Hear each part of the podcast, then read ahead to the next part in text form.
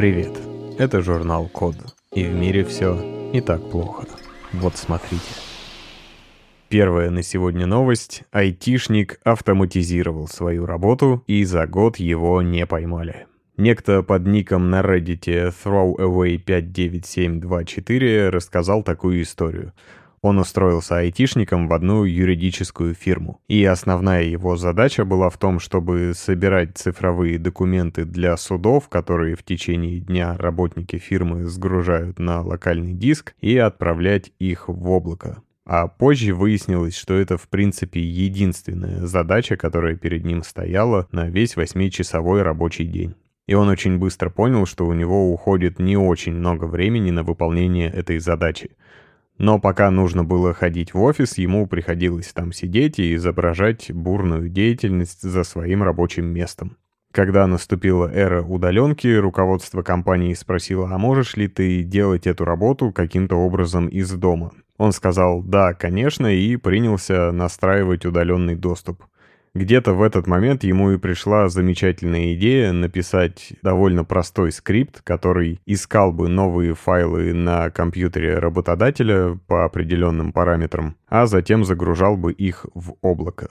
Но с судебными документами есть такой момент, что очень важно доказать потом в суде, что с ними ничего не происходило, никто их не изменял, то есть они предоставлены в первоначальном виде. Для этого при получении файлов формируется хэш-сумма, и затем еще одна хэш-сумма формируется для файлов, которые уже загружены на облако. Суммы сравниваются, если они идентичны, значит с файлом ничего не произошло, и он остался таким, каким и должен быть. В общем-то, именно эти задачи успешно решает тот скрипт, который разработал пользователь Throwaway. В итоге, с тех пор, как он начал работать удаленно, он тратил на работу всего 10 минут в день. Уходили они на то, чтобы вечером проверить логи своего скрипта и сверить загруженные файлы со списком, который ему присылал работодатель. При этом программист решил не делиться своими нововведениями с работодателем, поэтому тот уверен, что работник продолжает выполнять свою работу руками, как делали до него. То есть буквально мышкой перетаскивает файлы из одного места в другое и следит за загрузкой. Как признался сам автор поста, платят за такую работу примерно 90 тысяч долларов в год. В принципе, для США это не супер большая зарплата, но вполне-вполне приличная. На Reddit, конечно же, незамедлительно развернулась обширная дискуссия о том, этично так поступать, неэтично. Может быть, лучше и перспективнее было бы допилить этот скрипт до какого-то готового коммерческого продукта и продавать его по подписке.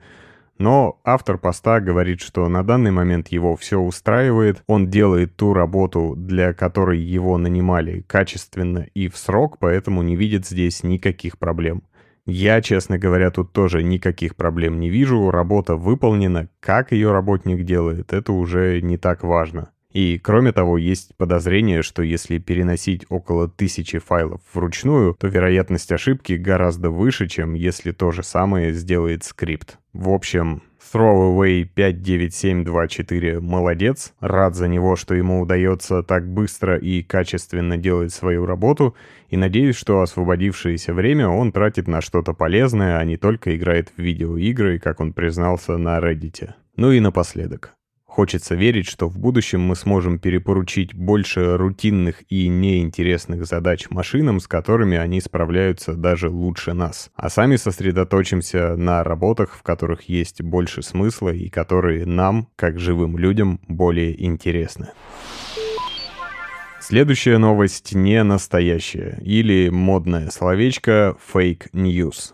Сделали фитнес-браслет для выявления депрессии. Недавно некоторые российские издания написали, что сингапурские ученые разработали устройство в виде браслета, которое выявляет депрессию. А на самом деле это не совсем так. Добровольцы в этом эксперименте носили браслеты Fitbit Charge 2, которые постоянно считывали показатели здоровья. Но это мог быть любой другой фитнес-трекер, потому что магия происходила не на самих устройствах, а в специальном центре расчетов, куда потом все эти данные отправлялись.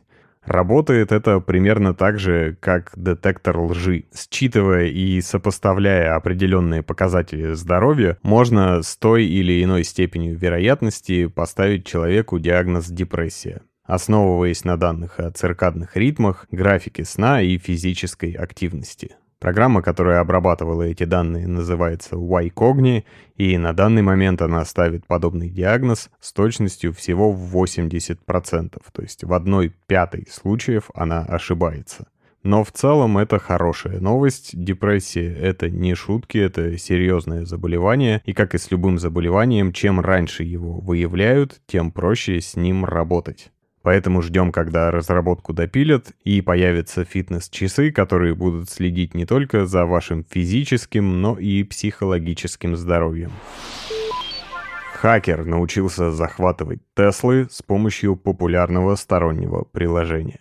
19-летний Дэвид Коломбо из Германии смог взломать 125 электрокаров Тесла в Европе, Северной Америке и Китае. Он получал к машинам удаленный доступ и мог пользоваться некоторыми функциями, например, открывать и закрывать двери и окна, запускать двигатель и даже отключать систему безопасности автомобиля. С одной стороны, вести довольно тревожные, но хорошая новость в том, что Дэвид оказался сознательным хакером и не стал раскрывать подробностей того, как ему это удалось, до момента, когда специалисты Теслы не выпустили обновление с исправлениями. Если точнее, то обновление понадобилось бесплатному приложению Tesla Mate, которое помогает владельцам Теслы следить за разнообразными данными от энергопотребления до истории местоположений электромобиля. Это ПО с открытым кодом, что упростило задачу по поиску уязвимостей в этой программе для Дэвида. Хотя в этом случае все и закончилось хорошо, это еще одно напоминание о том, что в мире интернета вещей, умных домов и разнообразных устройств с удаленным доступом нужно внимательно заботиться о безопасности всех этих технологий, так как любая технология может как приносить пользу, так и приносить вред.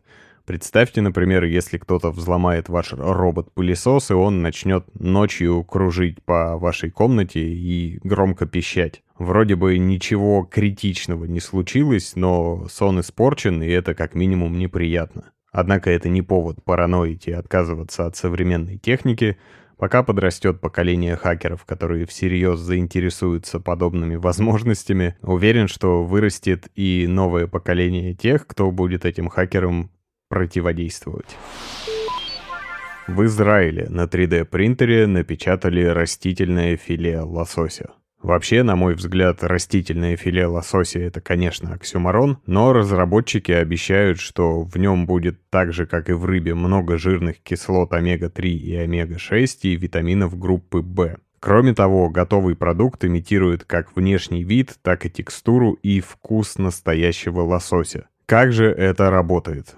Берут белки бобовых и экстракты водорослей и помещают их в специальный 3D-принтер и буквально печатают филе с волокнистыми нитями. Затем это филе можно расфасовать и приготовить любыми способами, которые применимы к обычному лососю. Плюсы его в том, что такое филе не содержит костей, а также токсины, которые часто есть в морской рыбе.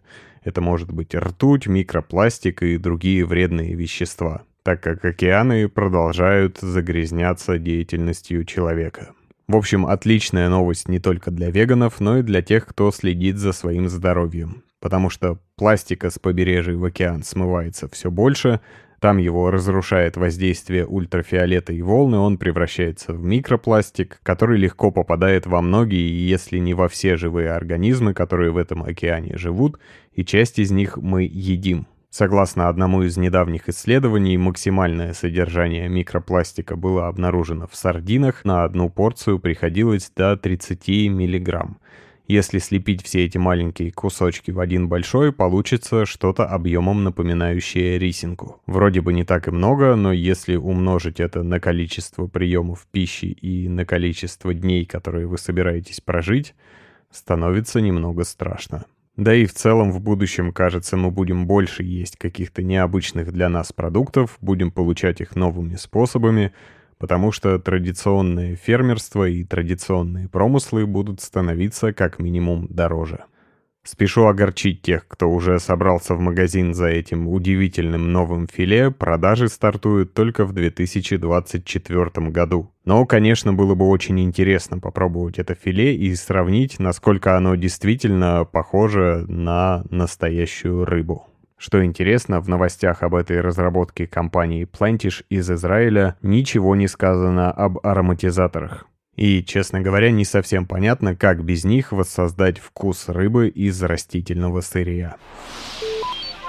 Прекрасная новость из Техаса, США. 15-летний Лино Мореро сделал вставку в обувь для подзарядки телефона. Однажды у него разрядился телефон, и он не смог позвонить маме, чтобы та забрала его с тренировки. Как и любой подросток, Лино расстроился, но, будучи парнем смекалистым, он решил, что надо что-то с этим делать и как-то выходить из ситуации, когда у тебя разряжается телефон, а зарядки или розетки под рукой нет. И он начал разрабатывать то, что впоследствии назвал Kinetic Kicks.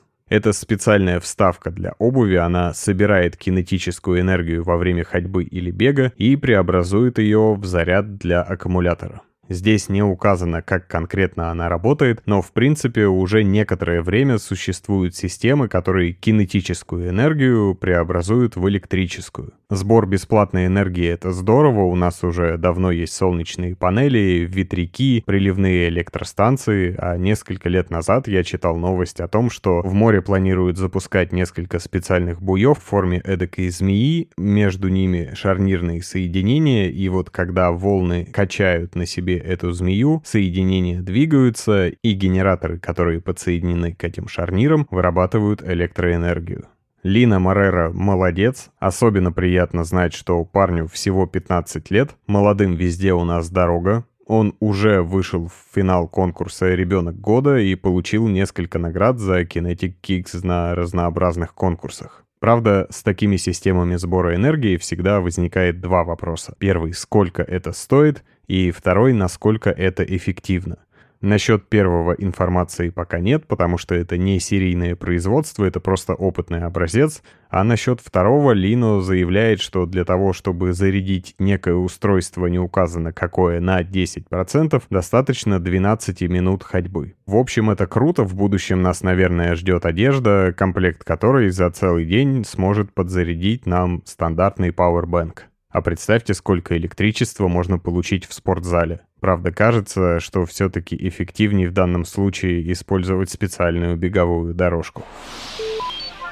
Новость из России. Исследователи из университета ИТМО придумали, как легко и дешево печатать цветные голограммы. Голограммы это не только очень красиво, они еще довольно часто используются для защиты разнообразных товаров от подделок. То есть голограммы наносятся на упаковку товаров, чтобы подтвердить их подлинность. Также голограммы можно увидеть на некоторых банкнотах. Но проблема с голограммами в том, что производить их довольно дорого, сложно и долго. Суть нового метода в том, что изначально голограмма наносится на особую пленку. Она по-научному называется бреговская решетка.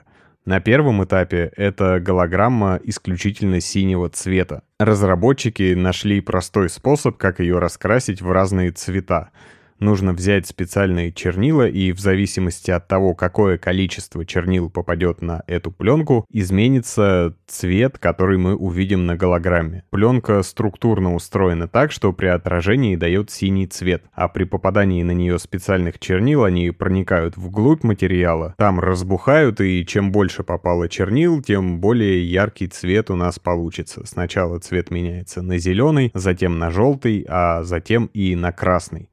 На данный момент ученые могут воспроизвести целых 12 цветов, то есть мы не ограничены тремя-четырьмя, и с помощью этой технологии можно получать очень плавные цветопереходы. Еще один плюс в том, что теоретически такую голограмму можно напечатать даже на домашнем струйном принтере. Правда, в статье разработчика на сайте написано, что сам принтер может быть поврежден в результате таких экспериментов, но кто-то обязательно захочет попробовать. Какая же тогда польза для индустрии голографической защиты, если кто угодно сможет напечатать голограмму дома? Все не так просто. Для того, чтобы получить плавный цветопереход и четкое изображение, нужен специальный принтер, который может очень точно контролировать размер капель, которые он выдает. В общем, не стоит переживать о том, что нас захлестнет контрафактными голограммами, потому что, как и в полиграфии, где банкноты защищают очень тонкими и четкими узорами, которые невозможно воспроизвести на непрофессиональном оборудовании, с голограммами все работает так же. Новость прекрасна еще и тем, что раз технологии дешевеют, то в дальнейшем мы будем меньше платить за голограммы, скажем, на упаковках нужных нам лекарств. С помощью российской системы лекарства будут меньше тестировать на животных. Прекрасная новость. Исследователи Международного научного центра СКАМТ университета ИТМО придумали, как использовать лист шпината для тестирования нанолекарств. Современные технологии активно внедряются в медицину, и наноструктурированные лекарства имеют ряд преимуществ перед молекулярными формами они способны более точно доставлять медицинские препараты туда, где они нужны, можно контролировать высвобождение активных веществ и сохранять стабильность вещества по пути к месту назначения. Но для исследования и доклинических проверок таких лекарств нужны особенные тест-системы. Они должны быть максимально похожи на ту часть организма, на которую нацелены исследователи. В данном случае речь идет про сосудистую систему. С помощью листа шпината тестировали препарат, который может помочь в борьбе с таким страшным заболеванием, как тромбоз. И на данный момент довольно часто сразу после исследований на уровне клетки начинаются доклинические исследования на животных. И, к сожалению, в ходе таких тестов часто лабораторные животные погибают. Люди давно ищут способ, как сократить количество тестов на животных, и некоторые исследователи предлагают использовать для этой цели специальные чипы.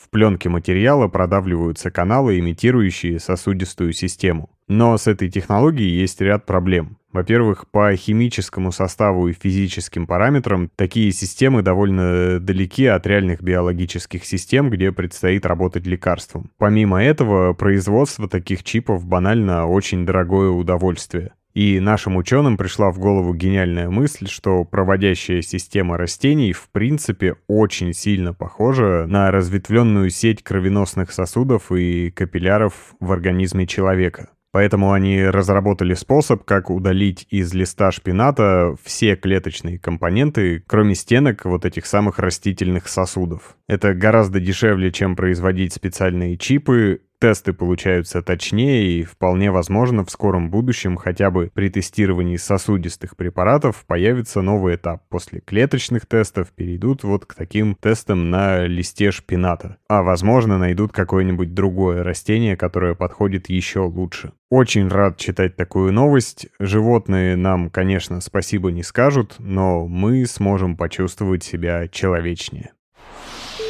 Спасибо за внимание. Заходите на сайт The Code Media и подписывайтесь на нас в социальных сетях. С вами был Саша Начито. Скоро услышимся.